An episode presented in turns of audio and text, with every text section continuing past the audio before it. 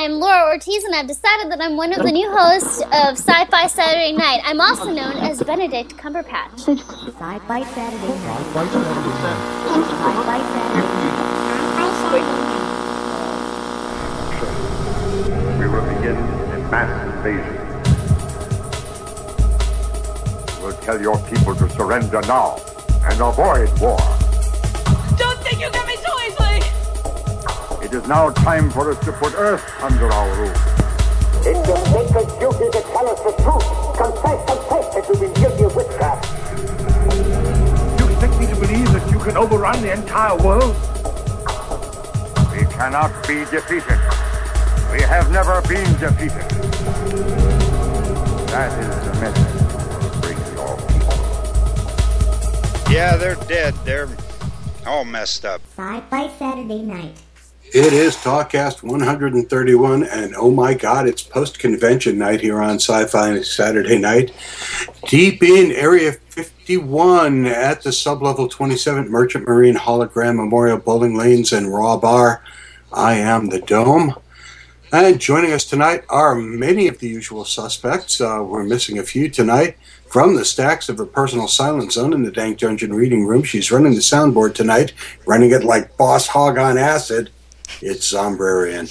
Everybody mute yourselves in the silent zone.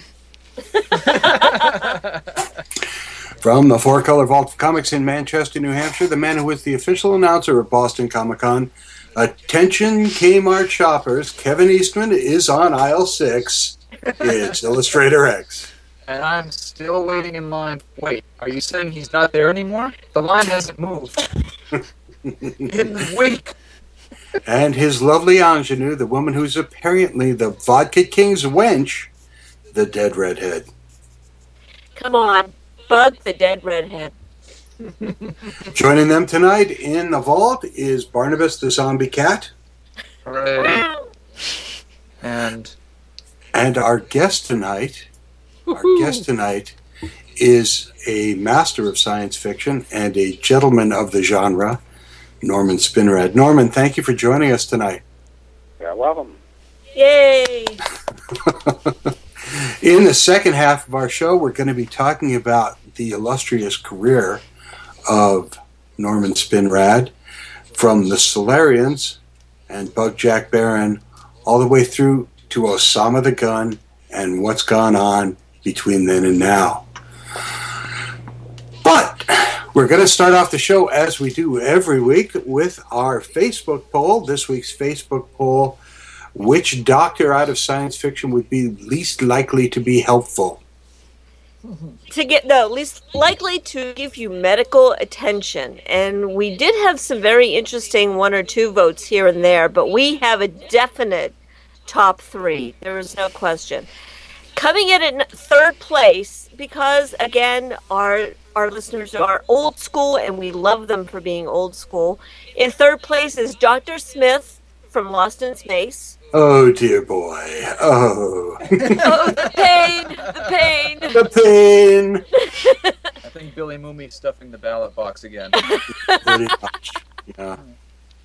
I still want him on the air. Anyway, yes, coming in at number 2 is one of the Dead Redhead's personal favorites, Dr. Victor Von Doon, straight out of Latveria. Yay! Because everybody needs one of them. Yep.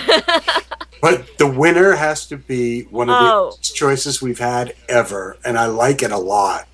Our winner this week, and there may be a blonde-haired fan who's probably not listening at the moment down in Rhode Island who would be very excited if you knew this. But our number 1 doctor who would least likely to give you medical attention is Dr. Frank Enfurter from the Rocky Horror Picture Show. Woo! Applause. Yay! Applause. That's funny. At work today, you know what crossed my desk? What crossed your desk? The official movie script with the audience participation written in. Someone ordered this through interlibrary loan. I probably am not supposed to say that for privacy reasons, but I didn't tell you who. Oh, it's a night Rocky never seems to go out of style. Kind of amazing. Night of censored topics. You know what else never goes out of style? Uh-oh, she's going. I'm going for the segue. I'm going for the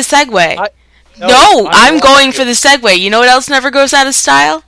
Tell me. Kiss. Oh, God.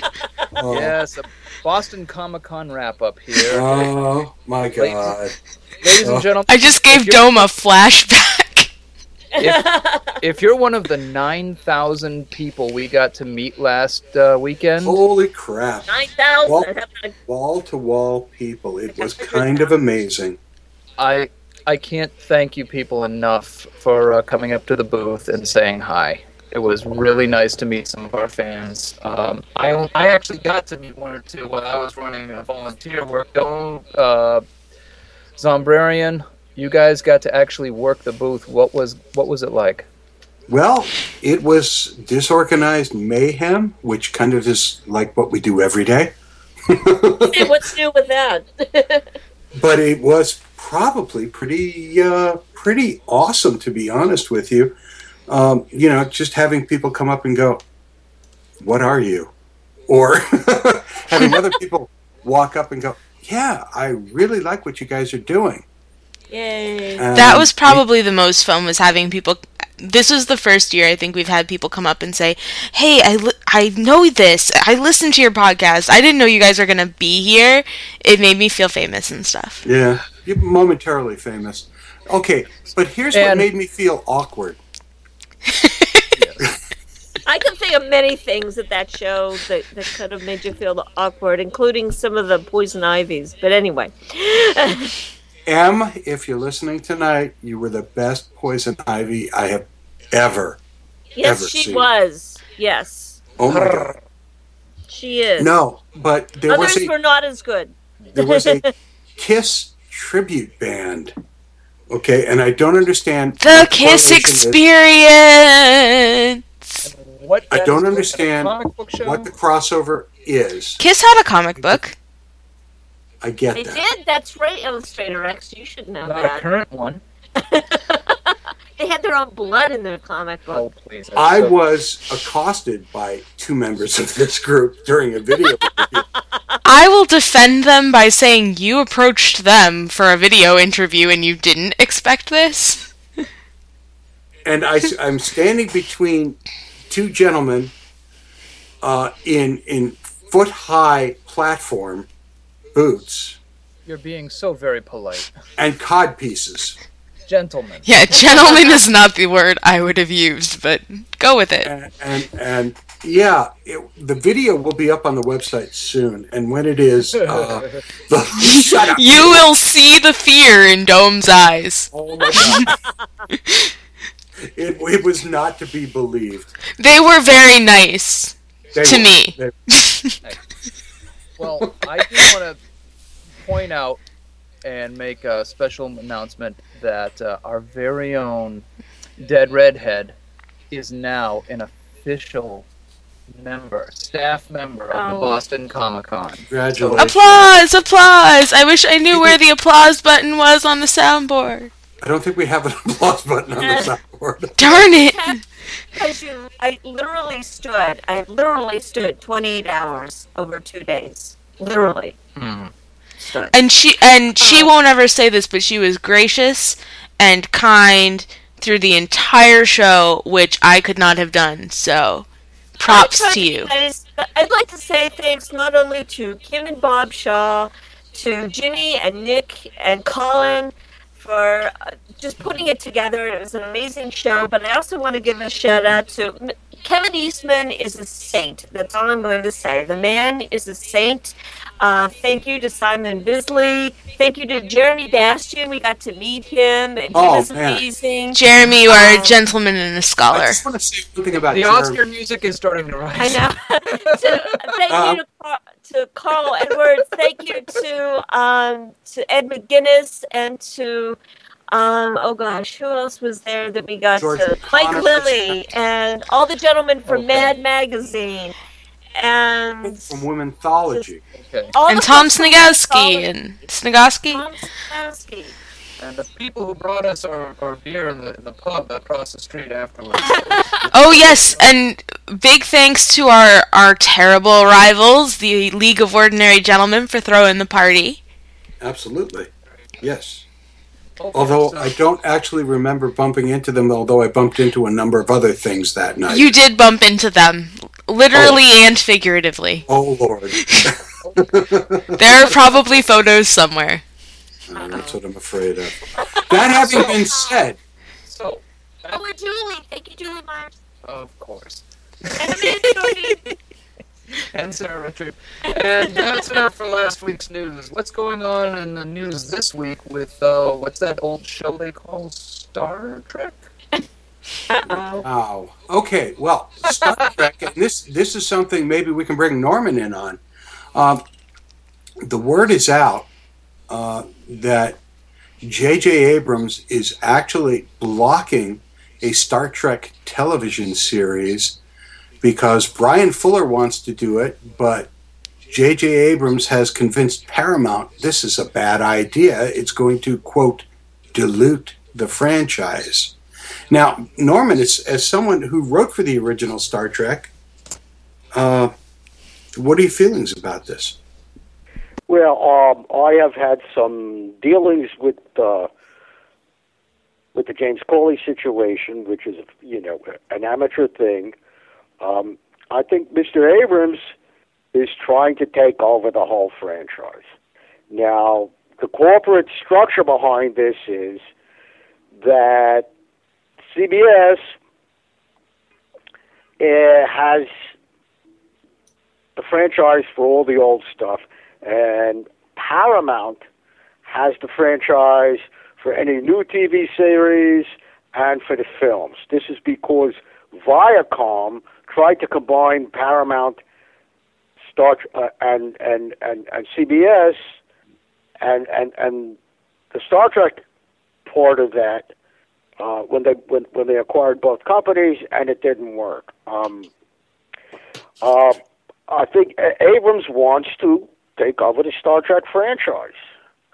And anything else will no doubt dilute his ambitions here, which is why I had my problems with him and why he is trying to block anybody else from doing any new Star Trek stuff.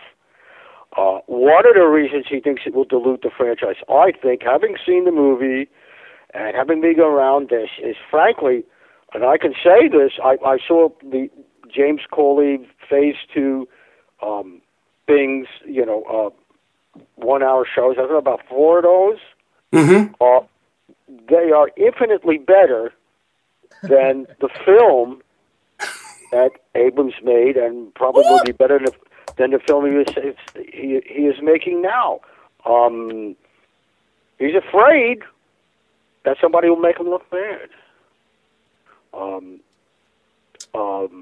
Wow. And I think when he came in to take over, to make the film, he went around saying that he didn't know anything about Star Trek, he didn't want to, blah blah blah blah blah. It's much like what happened when Ridley Scott made Blade Runner, and said that he hadn't read Phil Dick's book, The Android's The Dream of Electric Sheep. But that was a different story because he hired David Peoples to write the screenplay, which is what he was looking at, and it was good and it was successful. It was artistically successful too. Abrams, if you look at his track record, with the exception of what's the thing, the cartoon thing? Come on, help me on this. Lost. No. The robot in space. What's the name of it? Oh, Transformers. No, not Transformers. That's Michael Bay. Sorry. No, the cartoon. What? Come on. No, I'm not sure what. J.J. Abrams did a cartoon. Yeah. Iron Giant. But the Transformers. That's that. That was low schlock. The guy's basically a schlockmeister, and has no connection to the cultural influence and what Star Trek really means. Right. He's basically the kind of stuff he's doing, and I think he was, the kind of stuff he's doing you know, you're doing films based on toys. It's like the Marvel superhero stuff. He is afraid, I would imagine, that anybody who really has some passion and artistic feeling about this will make him look bad by comparison. And that's one of the problems he's having with me. This is a corporate struggle here between Paramount and CBS, because way back when, CBS acquired the rights, the DVD rights, the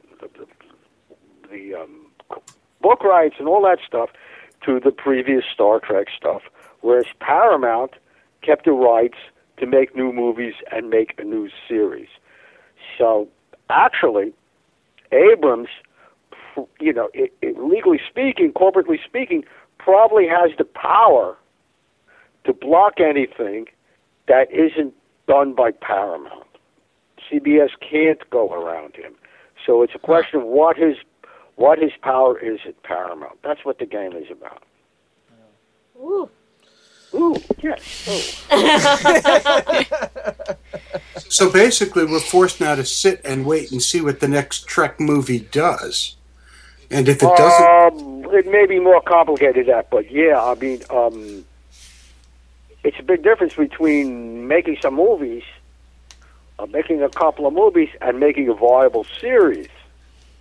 The idea is to spin off a series on the movies, you know, like they did... It's sort of like what they did with the Next Generation reverse. First you had the series, then you made the movies. Right. Here they got the movies, and they hope maybe they'll make the series, and then they will be able to have new toys and new models and the whole kind of thing, right, like they do with all the Marvel superhero stuff. Right. This is the way this guy thinks, and... we'll see what happens, but basically, it is about a corporate struggle, I think, between Paramount and CBS, even though they're both owned by Viacom. And the whole thing is the Viacom issue, because Viacom really holds a stake in both of them, and Viacom at one point, yeah, they own both of them. But like many things in our wonderful globalized economic system, they own both of them in a kind of complicated way, but that doesn't mean that the two things are integrated or synergetic. They tried to do that, and it didn't work. But, you know, the reality is when we had multiple series, when you had Deep Space Nine, for example, it never really ran on its own. The first 2 years of it, Next Gen was running with it, and the last couple of years of it, Voyager was running with it. Yeah, well, I Joseph Kaczynski wrote the whole thing, which was amazing. No, that's Babylon 5. Yeah, he wrote it. He wrote every episode. How he did this, I don't even want to think about. But it was pretty good. But to write an entire series, I mean, you know, but I mean, the reality is you had series overlapping each other, and movies also doing well in that same time frame. And yet Abrams is worried about now diluting the brand. And I think that's bogus. I think that's a stupid... No, it's the other way around. He feels that, the reality of it is that there's listen, this thing has been going on since 1965, 66. Right. It is has a kind of cultural standing, like the novels of Dickens, which keep getting done. He is, I think he has an inferiority complex about, well, he's not Gene Roddenberry. No, he's not Gene Roddenberry. Nobody's Gene Roddenberry, but Gene Roddenberry. No, he's not Norman Spinrad. He's not David Gerald. He's not, Harlan Ellison. Certainly not Harlan Ellison. He's not, and he came into this thing saying that, and being proud of his ignorance, and to try and reinvent the whole thing with some complicated alternate timeline kind of crap, just like what they do with the Marvel superhero stuff, and, you know, the crossover things. Now they're doing some kind of Star Trek thing, a comic book. You've been at the Comic-Con, maybe you've seen this thing. It boggles the mind, where somehow you have a Star Trek, I think it's Next Generation, on some planet where they meet Doctor Who. What? What? Yes. That actually sounds kind of amazing to me, but... yeah, I mean, what? You know, and I don't know, maybe there'll be some vampires and stuff like that. You know, the important question is, will those vampires sparkle? Sparkle, absolutely. Right. Well, the vampires, you know, the vampires will probably be... Oh, no, they can't be Superman because that's DC. Right. And you're not allowed to... They don't have the right there. And they certainly don't have the rights to Mickey Mouse, although much of this is Mickey Mouse. Well, isn't that going into public domain anytime soon? No. Disney wants some kind of suit where they say, you know, in copyright, it's copyrighted 75 years after the life of the author plus 75 years. But Disney says, well, the author of Mickey Mouse and all that, it's a Disney corporation. It's immortal, so we own the copyright forever. And they got away with it. Yep. Is that how they got away? Oh. They did. That's not all they got away with, but basically, yeah, a corporation is immortal. The copyright law says 75. Says 75. You know, says life plus 75 years. Well, we're not dead yet, Jim. Well, thank God that Mark Twain never joined a corporation. Cause... Yeah. And the same thing applies to, I suppose, to Star Trek. Well, now that Marvel's part of the Disney Corporation, I suppose that means all the Marvel characters are immortal. Actually, and it does. Well, the Marvel collectors are also immortal because that was all work for hire, too. Right. So is Superman. You know, I mean, this is... You know, this is... Yeah, Siegel and Schuster found that out the hard way. Yeah. Yeah. So this is the kind of thing that may or may... Now, who is it who you said, I didn't catch it, who wants to make a new series? You can actually, Brian Fuller is talking about. Brian Fuller and... Well, I wish him luck. A new series of which version is the question. You know, and that's going to be the real issue right now. I mean, are we going to go back at some point? Can we go back to canon with this? I mean, they've screwed the original story with this movie so deeply and skewed it so deeply, so that, you know, now you've really got two different universes. You've really got two different Star Treks. Two different universes, right. Two different projects. What, you know, the basic reality here, this is a story. These are stories. You can have different universes. You can have different Star Treks. These are stories. I mean, the Doomsday Machine, my, you know, iconic original Star Trek episode, hey, it was based on Moby Dick. You know, I admit that. That's called reference. There's nothing wrong with that. There's nothing wrong with having, you know, the new generation and the old stuff running at the same time, or Babylon 5. This is fiction. It's stories. It's not actual history. I mean, people, you know, react to it like that, which is interesting. But it's very small and mean-spirited and paranoid to say, well, I own this, you know, nobody can touch this thing, even though I am out to kill, you know, what 40 years of this.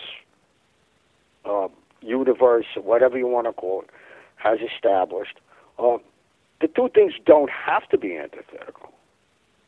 That's just some frogmeister who's afraid that, who doesn't really have a literary connection to the material, is afraid that people who are more connected with it will make him look bad and will cost him the power over the thing and meaning a lot of money. That's my take. That's my take on this. I think it's a shame.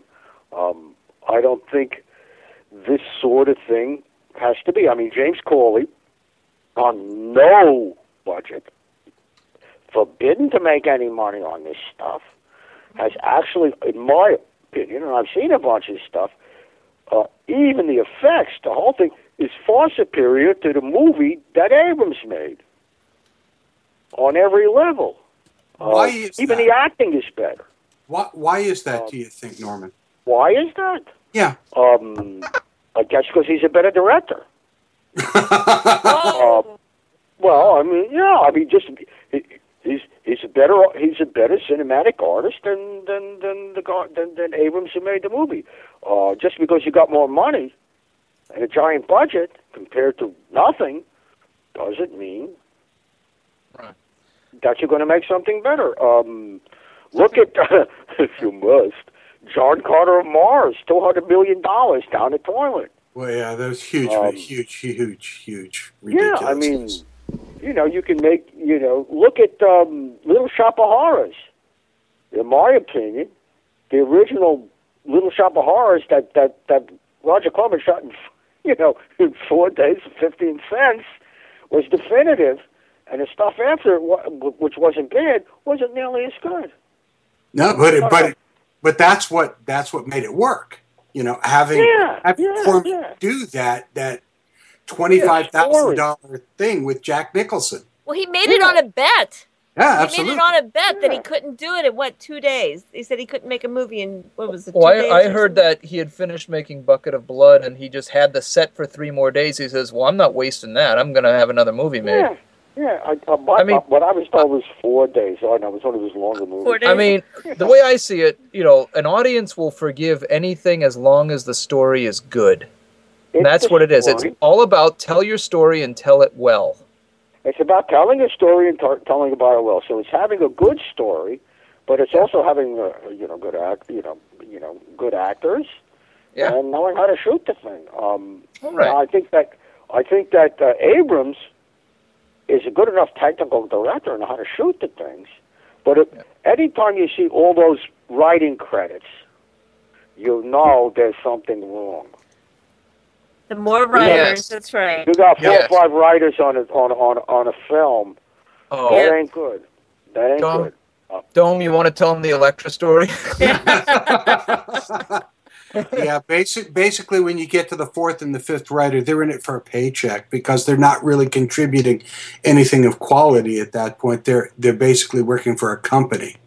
Well, they are working for a company. Well, you know, it's more complicated than that. For instance, the first script for Blade Runner by Hampton Fancher was really bad. And Hampton Fancher comes down to see Phil Dick in Orange County. Phil meets him at the airport.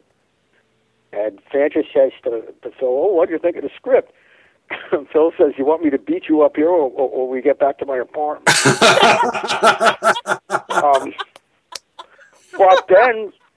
But then Ridley Scott hires David Peoples, who also wrote a Star Trek. I mean, right.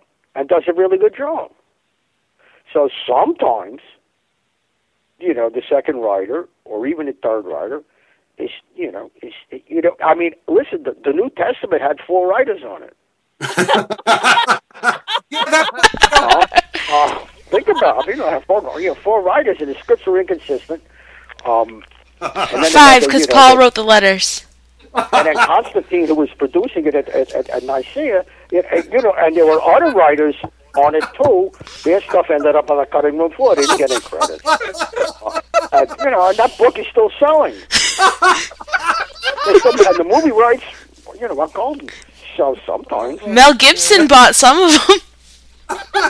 Sometimes you need more writers. The serious thing about that is what people like Abrams don't understand or want to, and not just Abrams, but like the auteur theory people, film, cinema, television too, is a collaborative art form when it's an art form. It's a collaborative art form. Roddenberry understood that. I understood that when I was working with Roddenberry. It's a collaboration between the producer, writers, artists, directors. It's a complicated thing. One person doesn't make a movie, and one person doesn't make a television show. A script, no matter how good, is to the film as a blueprint is to a building. You know, I was watching Rod Roddenberry's documentary that he did about his father. I don't know if you had a chance to see that or not.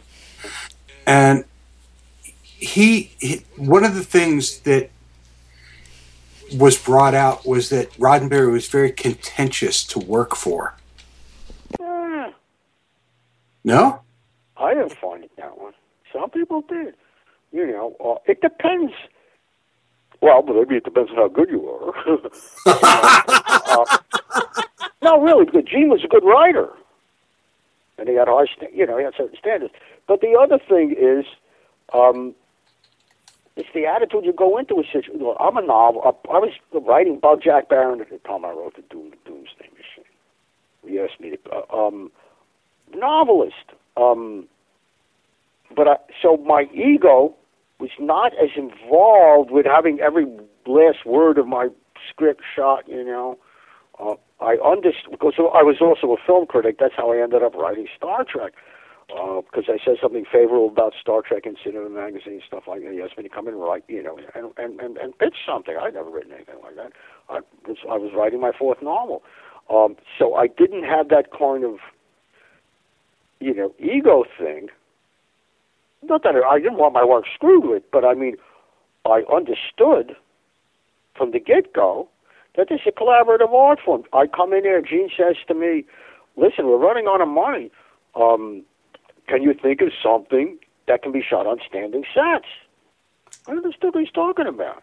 And I had this story idea, which was inspired by, in a way, Moby Dick. I said, yeah, I got something. Okay. And that's the way I approached the thing. And I didn't find Gene hard to work with at all. Gene Coon was hard to work with, but that's not. But Gene Roddenberry, I didn't find hard to work with. I was not unhappy at all with what was shot of the Doomsday Machine, which. And then people tweak with the script a little bit and stuff like that. So, as part of that collaborative effort, you were able to kind of be able to step back a little bit and go, "Yeah, if this was a novel, this is how it needs to be." But it isn't. It's a television script, and therefore, it needs to be tweaked a little bit. Yeah, I wrote a werewolf once for Frank Lupo and Chris Sponge and Alan Cole. They were the stories. And I had it was a thing where they were writing out a character and I had a script, and it was time pressure. So I do the first draft, and I'm waiting for the rewrite notes, because I know I got to shoot that thing. So finally, I call Chris. I said, "You expect me to rewrite this thing in a day?" And he said, "No, we're shooting it now." The first trip. No problem. So you have different experiences. Gene, whatever you say, Gene was really a serious guy about all this stuff. He respected the material. He respected science fiction. He had a politics of a coin, cultural politics, and I don't think he was particularly contentious to work with. I never had any problem. Mr. Spinrad, every 100% thing that he did. The Doomsday Machine itself. At the end of the thing, I'd like you to draw the thing, and.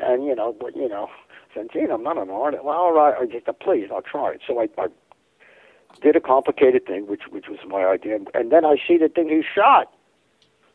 I said, Gene, it looks like a windsock dipped in cement. And he said, well, actually, Well, that's what I always called it. It's the space sock episode. Gene says to me, well, actually, it was a windsock dipped in cement. That's all we had the money for. Mr. Spinner, yeah, actually, you've started to answer my question. I mean, you must have some pretty interesting interactions with Hollywood from some of the work you've had, because some of your things, I believe, have gone up to be either be put in movies like Bug Jack Barron or so forth, and then they didn't make it for whatever reason. Yeah, well, I mean, it's like Bug Jack Barron is a movie that was also made by Costa Gavras, and Harlan Ellison wrote on it, and I wrote a script. People always ask the wrong question: how come nothing gets made? How come none of your stuff is gotten? Books have been made into a movie. It's the wrong question. The real question is: how does anything get made? I once with a story called "Riding the Torch." I pitched this as a film 6 times in one day in Hollywood. 6 times in one day. What are you doing? At that point, it was a lot of money. I said, what am I doing? I'm walking into 6 guys' office, one after the other, and saying, give me $10 million to do this thing. You're asking people for a lot of money. $10 million here, tell me a deal. Eventually it adds up to something. It's a very expensive art form by its very nature. So it's really hard to get anything, done. The odds are always against you. Why I'm more philosophical about this than, say, my friend Harlan, who really get bent out of shape about this kind of stuff. I get bent out of shape about it sometimes too. But I've been a film critic, literary critic. I've had a lot of stuff under option. I've written screenplays. Yeah. I wrote 2 movies in Europe, Druids and Le Siren Rouge. They both got made, and they're both terrible movies. So screwed up by directors who thought they could write. So, as a critic, what do you think of the films of J.J. Abrams? Well, no, I think I'm trying to remember the name of it. I really liked it. The robot. Come on, what's the name of it? Donnie, you know the name of it? No. Was it the Iron Giant? No, it's the robot. The world has come to an end. It's a cartoon. Wall-E? What? Wall-E? What? It's Wall-E. Yeah. I like that. Stuff like Transformers 2 or 3 or crap, that stuff, that's schlock. Oh, absolutely. It's not even worth talking about. He did one good, he did that good thing. Yeah. He's done, some good. You don't know what parts he's done, whether he's written or, because he's also a writer and a producer, and it's complicated, but it's like the Star Trek movie was, it was nothing. If it hadn't been Star Trek, if there had never been a Star Trek, and it's just the same thing with the same kind of characters and the same kind of story, that wasn't connected to something, to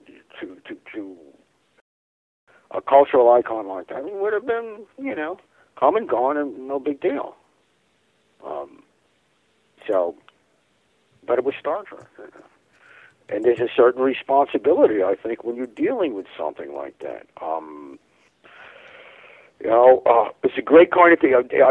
We just saw, there was a famous Moby Dick that Ray Bradbury wrote with Gregory Peck. Oh, that was great, with Orson Welles, yeah. No, it wasn't Orson Welles. Orson Welles was in the movie, though. Yeah, he played the whale. No. Oh!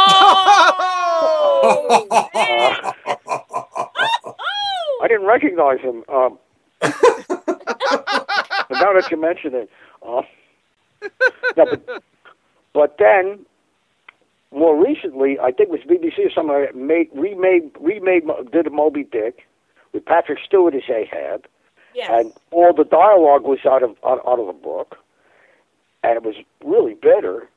And Gregory Peck, who played Ahab in the Bradbury thing, played a bit part as the preacher, and he was terrific in the one with Patrick Stewart, just to show that, yeah, he respected the remake of the thing where he was a star to the point where he would take a bit part in it because he wanted to put his imprimatur on it. That's class. Absolutely. Yes. Now, that's your writing has been, you have not shied away from controversy with your writing. Harlan Ellison once described your book, The Iron Dream, as disturbingly fascinating. And my guess is whenever Harlan Ellison can be disturbed by something, you've done well. Besides us? It was Hemingway said once that writer is the enemy of the state. And what that means is, you're writing something dramatic, especially in science fiction, where you're creating a world that doesn't yet exist or didn't exist or is an alternate thing. So you're analyzing the actual world you're living in and altering it. Some people are going to be disturbed by that. You want to disturb people. You're trying to, you're trying to shake them up. You're trying to make them think differently about something. Sometimes it's a very positive thing, and sometimes it isn't. Now, X, when you first saw The Iron Dream on a bookshelf, what was your response? Well, the first cover of The Iron Dream was terrible. I knew what I wanted on that cover, which was Hitler on a hog. Hitler on a hog in a Superman suit. And the American publisher, Avon, said, "You can't do that. Swastikas don't." With a big swastika behind it. I said, "Swastikas don't. Swastikas don't sell." I said, "Swastikas don't sell? Are you out of your mind?" But the British publisher did my thing, and it was a bestseller. And then I was having lunch with Sean McCarthy, who at that point was a book, not a, what they call it, a book promoter, packager. Uh-huh. And this is when everybody was starting to do their extended universe and stuff like that. And I said, well, why don't we just do the swastika saga each? We take everybody's pocket, everybody's franchise universe, and then we have the SS and the Nazis come down in the spaceship, which is the way the thing ends in The Iron Dream, and the Panzers government, they destroy Middle Earth, and they destroy Darkover or whatever that. This is a joke. It was a joke, right? And I don't even have to put my name on this. It's all by Hitler. Nobody has to put their name. It's a joke. And he says, yeah, can I talk to my agent about this? I said, Sona, it's a joke, Yeah, I know it's a joke, but... So our agent calls me up the next day, barely hyped, and says, can I talk to Jim Byrne about this, Byrne Books? I said, no, it's a joke. Yeah, I know, but I said, I want to see how far it's going. So I called my agent, Jane Roten. I tell her the story. I want somebody to tell me to stop. And she says, we've got to make sure we keep the merchandising rights. Oh! I can sell it. If somebody is listening to this, I need money now. Okay. I need money now. Somebody's listening to this. Now maybe I'm desperate enough to take the money for it now, especially when I got paid in euros or Deutschmarks. Oh, my God. Now, The Iron Dream was actually banned in Germany for 8 years. It was on the index of Germany for 8 years. I had a really idealistic publisher, Wilhelm Heine Verlag, and there was a Wilhelm Heine, and they spent a lot of money defending this book and finally winning the case in the equivalent of the German Supreme Court. But the cover had to be altered. Hmm? The cover of it had to be altered, didn't it? They didn't allow swastikas on the cover. The first cover, they were careful not putting on a swastika over, not putting Hitler on a cover. Once it was on the index, because you can see the way it was banned was you could buy it, but it was like buying pornography under the table. You couldn't advertise it. You couldn't put it on the racks. You couldn't put it, you know, you couldn't put it in a window or stuff like that. So Heineverlag, after the first edition, which was careful, they said, well, screw it. And they put the Hitler on hardcover on it. Yeah. We're already in trouble now, so the hell with it. And you know, and it went through five princes or something like that. And it wasn't just the German... It wasn't just the German government that's been upset with your work over time. The British Parliament actually got upset with you over Bug Jack Barron. It was the British Parliament defended Bug. This is what people don't get. Oh, I see. Okay. When it was published, when it was serialized in New Worlds, in 6 parts, W.H. Smith, which is a big distributor, refused to distribute the magazine because of the dirty words and the politics or whatever. New Worlds was had a subsidy for the British Arts Council, which was a government thing. And the British Arts Council defended the magazine and defended the book. And there was a certain, political right-wing political group in Parliament who was outraged that the British, that an organ of the government was defending the magazine and the book. So actually, it wasn't the government that was censoring the book in England. It was W.H. Smith. And the government, anyway, the Arts Council, was defending the book and defending the magazine. And that was why certain politicians in Parliament, not the whole Parliament, called me a nameless degenerate and stuff like that. It was Jeez. Private censorship that was opposed by the government. And that was before you were on our show. Yeah. Well, the most quoted line out of that book is one that I just adore. The saddest day of your life isn't when you decide to sell out. The saddest day of your life is when you decide to sell out and nobody wants to buy. And nobody's buying. Yeah. And I wanted to ask you, Mr. Spin, with all the shock jocks that are around they're starting to die out a little bit, but you kind of started that, the character of Jack Barron. When I first read the book, I was in college at the time, and this was longer than many of our listeners are alive, and not as long as some of the others. At the time, I had thought of David Letterman, and now I'm sure people would think of somebody like Howard Stern or somebody like that. Do you think that some of the rise of the shock jocks might have even come from Bug Jack Barron? No, I think it was something else that happened, which was a lot of, you had a guy named Robert K. Dornan in California who started out as a talk show host and got himself elected to Congress. You had Pat Buchanan running for president. Same thing. You had Silvio Berlusconi, who started out as a singer on tour ships. Oh, same thing.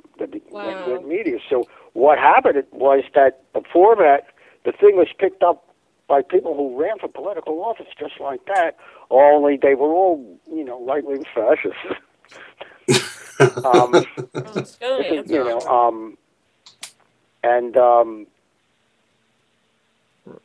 wasn't so much the shock jocks that I think that it was this idea, which is a very powerful idea, still is, that if you have an hour a week on television, you can run for political office on that. Yeah, Fox Network does that on a fairly regular basis. Yeah but they don't run. But Buchanan did, and Dornan did. Right. And there it is. But the horrible thing is, it's all been people who, people on the right, really, And then it goes the other way. You have somebody like you have politicians who lose elections like Spitzer in New York, and Mike Huckabee, who then become television hosts. God help us. They go in the other direction. God help us. Now, I was wondering if you could tell us about the screenplay for Bug Jack Barron that you're now directly selling. I mean, you're selling that as an ebook, is that right? Yeah. That's my original thing, written under an early independent option, and then Universal bought it for Costa Cavas. When Harlan wrote a script, they didn't like that. They didn't like my script. But, right. But I mean, there were other scripts written. They own it forever. Yeah. Right, but you've put out everything on ebooks right now, and I know that the whole issue with Osama the Gun, where the publishers weren't picking it up, and you released it yourself. How's that been working for you? It didn't work. See, what happened with Osama the Gun was my French publisher Fayard bought the world rights, and I persuaded them to let me try to do this. It didn't sell very well. It didn't sell as well as some of the better selling of my backlist books, and that's because what I've discovered, all this is experimental and all this is up in the air now. My backlist is my entire backlist is is either in the process of being put on or is already on. Everything. Even Passing Through the Flame and Fragments of America, really obscure stuff, is in the process of being on. So it immortalizes the backlist. But to launch a book like that, that's much more difficult. Because there are zillions of people doing it.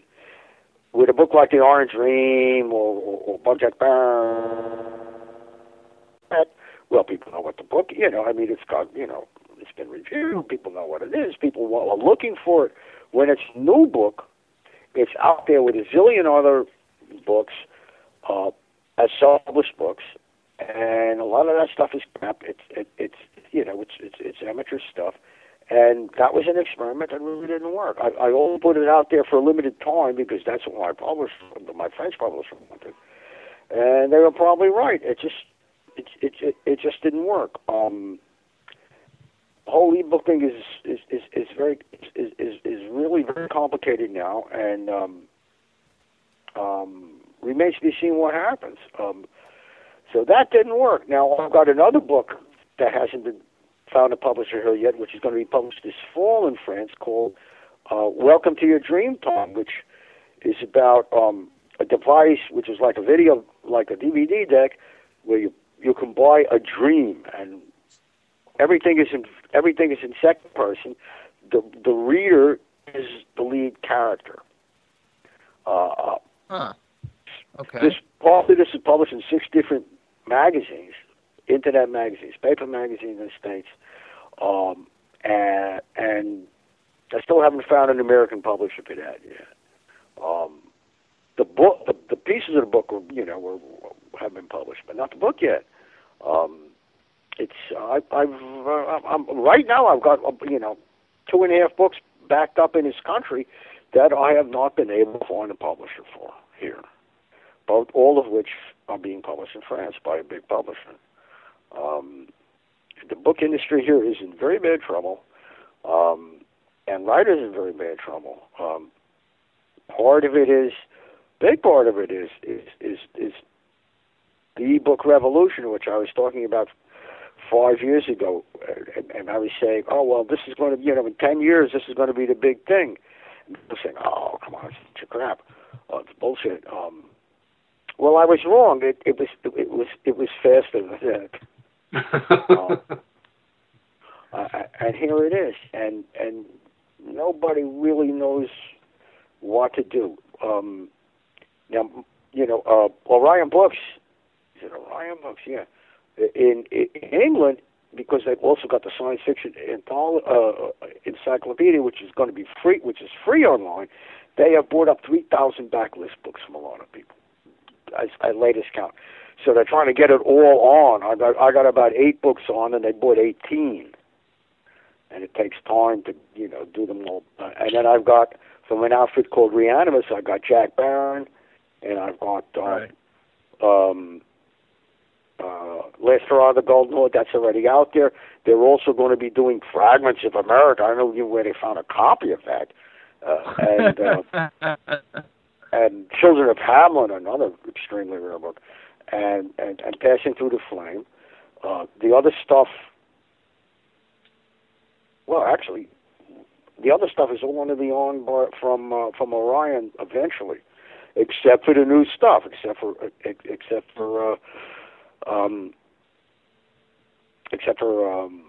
what? Except for Osama the Gun and Welcome to Your Dream Child, and I'm writing a new book now called Police State. So everything is going to be on. Nothing disappears forever. Well, forever. Now that it's in e-form, nothing's ever going to disappear anymore. I mean, it's not going to go out of print because it's not in print. Right. I remember reading The Star-Spangled Future, one of your collections, and Other Americas, which to me was just an incredible, incredible anthology. And I believe that I think that Orion is doing those books, but it's going to take time. They bought 3,000 books in the space of a few months, and now they got to get them all online. Yeah, it takes a while, but they're all going to be there. It's amazing because I remember, my battered copies of them that my daughter then went through and battered even more. This is great stuff. Your span from the 1960s, Agent of Chaos, Men in the Jungle, Bug Jack Barron, to He Walked Among Us in 2003, Osama the Gun in 2007, and more books to come. We have been talking for an hour with one of the giants and an incredible gentleman, Norman Spinrad. We could talk for another 3 hours, but unfortunately we can't. So I'd like to invite you. I'd like to invite you back at some point, sir. Well, I'd be happy to do that. That would be awesome. Thank you so much for joining us tonight. The gentleman is Norman Spinrad. The books are amazing. Some of the first cyberpunk stuff, some incredible, incredible, chilling alternate histories. I've also done some music too, And we are going to be posting your websites on our website so people can track down and order your ebooks. Absolutely. Yeah, the blog site is more up to date than the website. But you do both. We'll do both for you. Absolutely. Anyhow. Absolutely. Yes, sir. Go ahead, X. Okay. No. I just if Mr. Spinrad, if you could just stick around after we read this, please. Okay. Okay. Ladies and gentlemen, it's that time. Next week. It's loud. Is it? Next week, Summit City Comic-Con founder Zach Cruz gives the inside scoop on this year's guest list. On May 12th, from Brown Coats to Z-Con, Mike Dougherty explains it all.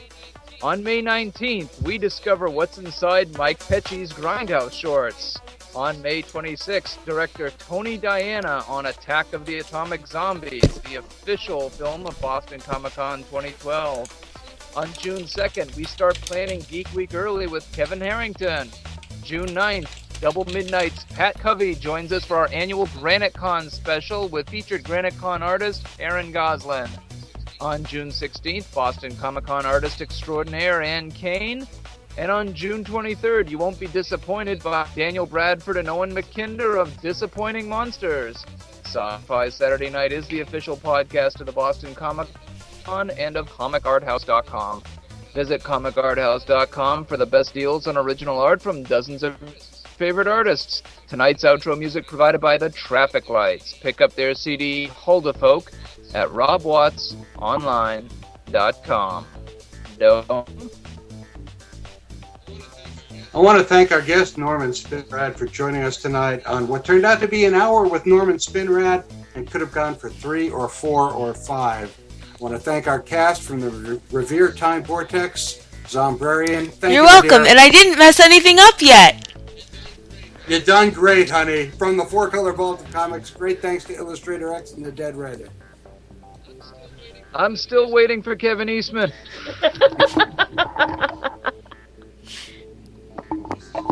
This is Dome saying, Genie, shared pain is lessened, as shared joy is increased.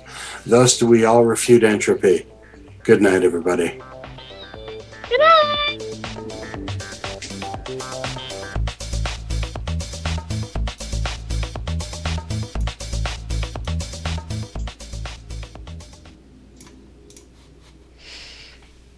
Oh, I know.